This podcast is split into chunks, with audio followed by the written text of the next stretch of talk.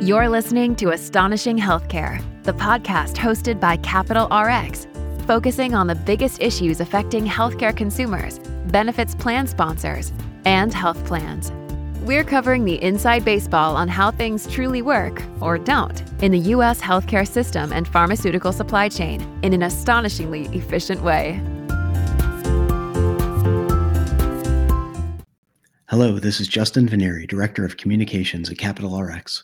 And for today's episode of the Astonishing Healthcare Podcast, we're joined by Brian TenEyck, National Director of Consultant Relations here at Capital RX. Brian, thanks for joining us today. Justin, great to be here. Appreciate you having me on. How about you take a minute and introduce yourself to start out? Tell us a bit about your background. Absolutely. So I've I've got about 15, almost 16 years now in PBM, pharmacy benefit management, uh, along with pharmacy procurement. I spent about eight years within a, a, very large big three PBM. And in my time there, I worked on the specialty market. I ran reimbursement support programs, patient assistance programs. And then after my time at the PBM, it's really funny. I swore off the industry. I said I would never go back to the, the PBM industry. And we can talk a little bit of the why today. But then I spent about four years running pharmacy bids. So I got to see the other side, the ins and outs of a pharmacy procurement, how plans were bidding their business through a carrier model, through a PBM, and just got to see the ins and outs of the pricing. And it just really solidified my mindset when it comes to PBM of uh, kind of this legacy model, the AWP. It just never really made sense to me. Um, so I got to see how you got to monitor a pharmacy benefit claim, how you got to procure a contract. Lo and behold, the folks at Capital RX asked me to join them. And as you can see, my mission to never join another PBM didn't work out so well because mm-hmm. I'm back at PBM. right. Um, I really got behind the model that was built within Capital RX. I got on board with their mission. And so here we are. It's been about three years now at Capital RX, loving the mission, loving what we're doing, the growth of the company, and uh, excited to kind of dive into some things really all, all around the consultant world. Uh, as you mentioned, my, my title, National Director of Consultant Relations, I do support all of our broker and consultant relations nationally. So I have a pretty good footprint of what I'm seeing in the, the broker consultant space, and uh, happy to share some of those thoughts with you today.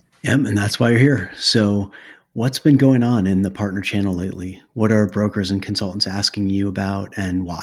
Ah, great question. So, you know, I, will the first thing that really comes to mind is brokers and consultants quickly engage us maybe like 120 days before the plan date to engage in an RFP. And it really puts a lot of folks at risk. So I'm trying to educate in the consulting world. And some of this I'll preface, Justin, is not always the consultant or broker's challenge. It could be the plan might be slow to make decisions. But the longer people wait to engage a PBM or a pharmacy procurement exercise, you put a lot of risk on uh, not only the plan, the broker, the PBM if something goes wrong, and to make late decisions to get a group implemented with a new PBM. So we're always stressing to try to get as much time to procure as possible. The second piece of that, Justin, really comes around the longer you wait to kick off an RFP, carriers and PBMs, they know you're probably not new, moving the business. So your negotiating power really goes down. They're not at risk of losing it if you've got like a 60 days to make a decision. So your renewal offer probably won't be as strong. So a hot topic that I'm really talking with consultants now is engaging your plans early kick off your RFP, give everybody plenty of time to make decisions, and ultimately that should result in the best financial offers that your plan could get. That's a good one. That makes sense. Do you have anything else you're seeing? I mean, it's the it's beginning of the new year here. Um, top of mind. What uh, what else are brokers or consultants coming to you and asking about to start the year? Boy, probably the hottest topic we got right now, and it's for everyone. It's the GLP ones, the weight loss drugs. Uh, consultants are really trying to figure out how is Capital RX tackling GLP-1s, what's it look like in our book. And the one thing we're really talking about is the prior authorization approval rate, uh, one that we have on GLP-1s. But I'm ultimately talking to the consultants to say, you need to be asking your PBMs what their PA process is, their prior auth processes for GLP-1s. It's becoming quickly one of the biggest spends for plans. Every, every consultant's coming to me saying that there's a huge increase in plan cost around GLP-1s. So my recommendation that we're talking to the consultants is one, you need to be asking for a, P, a prior authorization approval rate from your carrier or your current PBM for your plans. Don't just get an aggregate of their prior authorization approvals. You got to get down to the therapeutic class. And within that, you should see GLP 1s. Is it sky high? Are they letting 90% of these going through? Or are they blocking them and focusing on alternative medications at that point? I will say we are not seeing a big increase in the GLP 1s because of our strict PA approval rate. But we're still also carrying a very high member satisfaction level. So we're really trying to do the right thing and monitoring do people need to be on these weight loss drugs? But at the end of the day, ultimately, we'll take the plan's recommendations if they want to cover them. But a lot of folks are really walking members through potentially other alternatives. So that would say that's probably the, the biggest hot topic coming into 2024 there's certainly no shortage of press around uh, the GLP ones for weight loss and Absolutely. side effects, and and everyone's trying to figure out what the best thing to do is for the patient at the end of the day, right? Absolutely. You know, in terms of the the brokerage community or the consulting community, uh, it seems like there have been some pretty big changes of late in terms of the willingness to go more, you know, at risk or work more on a performance basis it's not exactly a new trend, but do you see that trend accelerating, or does it just feel that way to us? Maybe. Yeah, it's it's really come to light with the uh, the CAA Act out there. Um, I will say in the past, when I ran pharmacy bids, and even in my early part into Capital RX, more consultants um, in the past were working on a per claim fee, if you will, or when they run a pharmacy bid, they've got let's say a dollar twenty-five they made on every single pharmacy claim. So when more scripts went through, they made more money. If the script count decreased, they made less. But this really brought the economics to the plan of what am I going to pay my consultants? So the trend we're seeing now in some of our top channel partners is consultants are really quoting their rates to the plan at basically a project base for the pharmacy procurement or just a retain fee, however you want to call it, where it's a flat fee versus the whole per claim or per member per month, which can fluctuate up and down. This does put a little risk back to the consultant and brokers. In this instance, they're quoting a dollar amount and they need to go do the work for the plan in order to make sure that they fulfill that obligation. So with CAA, CAA they have to do reporting back. And so any disclaim, disclosed fees have to be put out there so the plan can report that. This should give a lot more visibility for the plans to say, what's my consultant making? And Justin, in the past, I've seen a lot of brokers, consultants would charge a plan a flat fee to run a pharmacy exercise or to consult on pharmacy. And then on top of that, they would sneak in a per claim fee with a PBM paying that. And it typically wasn't disclosed. And these are just some bad actors in the industry. So with CAA, they have to fully disclose what they're making. So we're really seeing that migration move away from the per claim, and it's just a flat fee work at that point, and, and try not to bury hidden cost out there. So plans really need to be mindful of all revenue coming back to the consultant from a PBM or other suppliers out in the supply chain. And then, you know, we started the consultant corner portion of our external newsletter last year.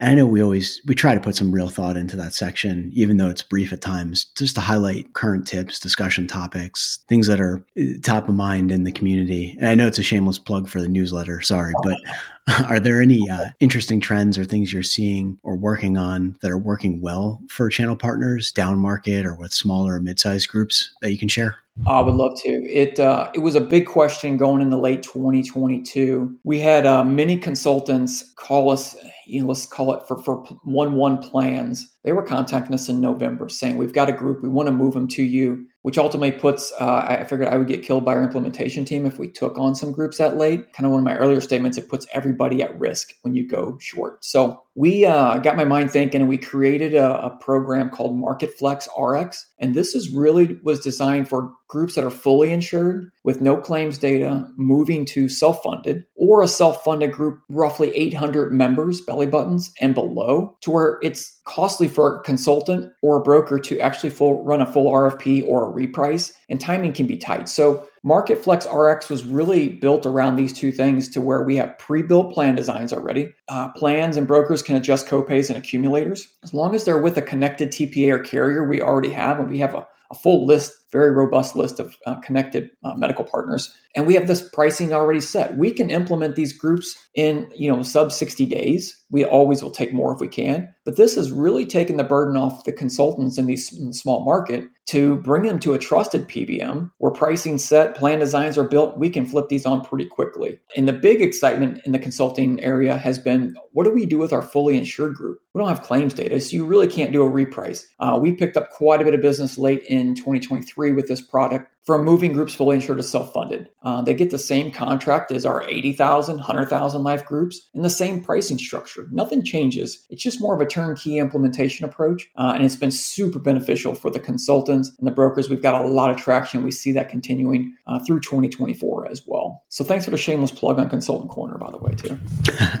of course, of course. So I've got a little more time here. And then for the newer, uh, you know, brokers or consultants out there, what's one or two pieces of advice you might give, uh, you know, someone that's new to the industry or new to the business of working with employers to, you know, help design and implement, you know, pharmacy benefit programs?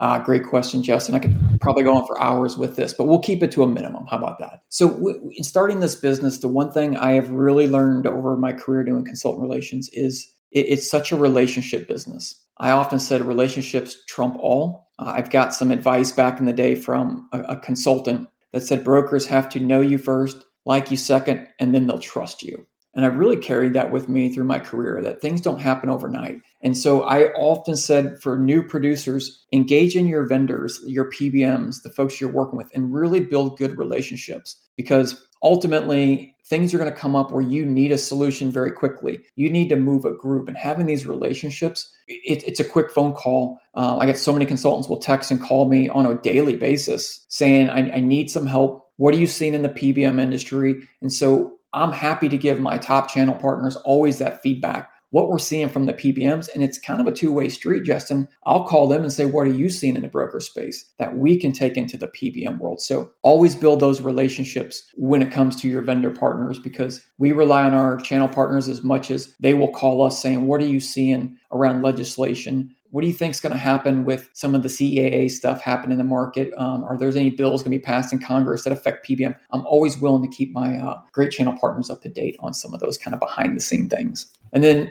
one uh, area that I'm really not only focused on the newer consultants or brokers, but the ones that have been in the business for a long time is when it comes to monitoring or auditing your PBM. And in the past, most people have either done this in house if you're a big consulting shop, or if you're smaller, they've hired a third party to monitor a contract or audit it. What frustrated me for the longest time is I would sit there and do this in, in my past life, and we would monitor discounts and rebates, pretty much the only thing we would do on a pharmacy contract. And we would review with the plan and the consultant, and then everybody would applaud when the PBM would hit these two contractual obligations. But my next question to them, Justin, would always be So, what's your plan spend like?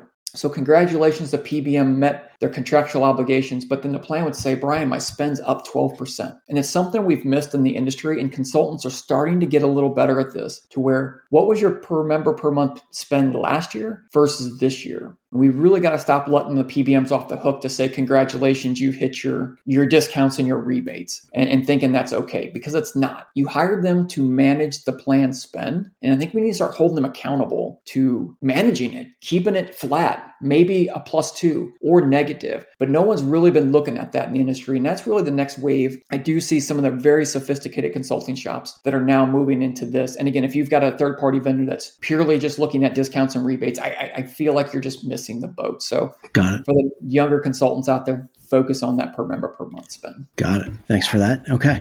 And then, you know, last question for you today, Brian. It's the name of the podcast. So what would you say over the course of your career is the most astonishing thing you've seen that you can share with us, of course, and that might be interesting to the benefits consultants and brokers out there uh, that you've worked with over the years, or that might be new listening to this today? Yeah, I'll, I'll kind of go back to two things I've really talked about. One was just the most astonishing thing is how late people wait, you know, to run a pharmacy procurement bid. It really behooves the consultants and brokers to push their plans to get going early. Again, negotiating power, and then uh, ultimately is why why do we let off you know the PBMs on the per member per month plan spend? I, I, am kind of going back to two things here really that, that we've covered, but I think they're so important. Engage pharmacy procurement early, and then post implementation as you monitor that. Don't just look at the contract. Look at the spend, and is your PBM doing what they were hired to do? And I'll kind of leave you with this, Justin. Is I will say plans and brokers and consultants have more power than they think they do. They just have to know the right questions to ask. And hopefully, a podcast like this will bring to light some things you should be asking for your PBM. Um, and a shameless plug, we've got a few articles at Capital RX that talk about top four or five things you should be asking and demanding from your PBM. So, yeah. What's the latest you've seen someone try to switch their PBM partner up against a uh, a go live date? Oh, fantastic! Um, this particular date is what drove Market Flex RX. I'll, I'll, be honest. This is what got my brain thinking. Is I've got um, I was in a, a live meeting and it was November 13th. And at the end of the meeting, the consultant said, "Congratulations, Brian. We're moving XYZ group to Capital RX."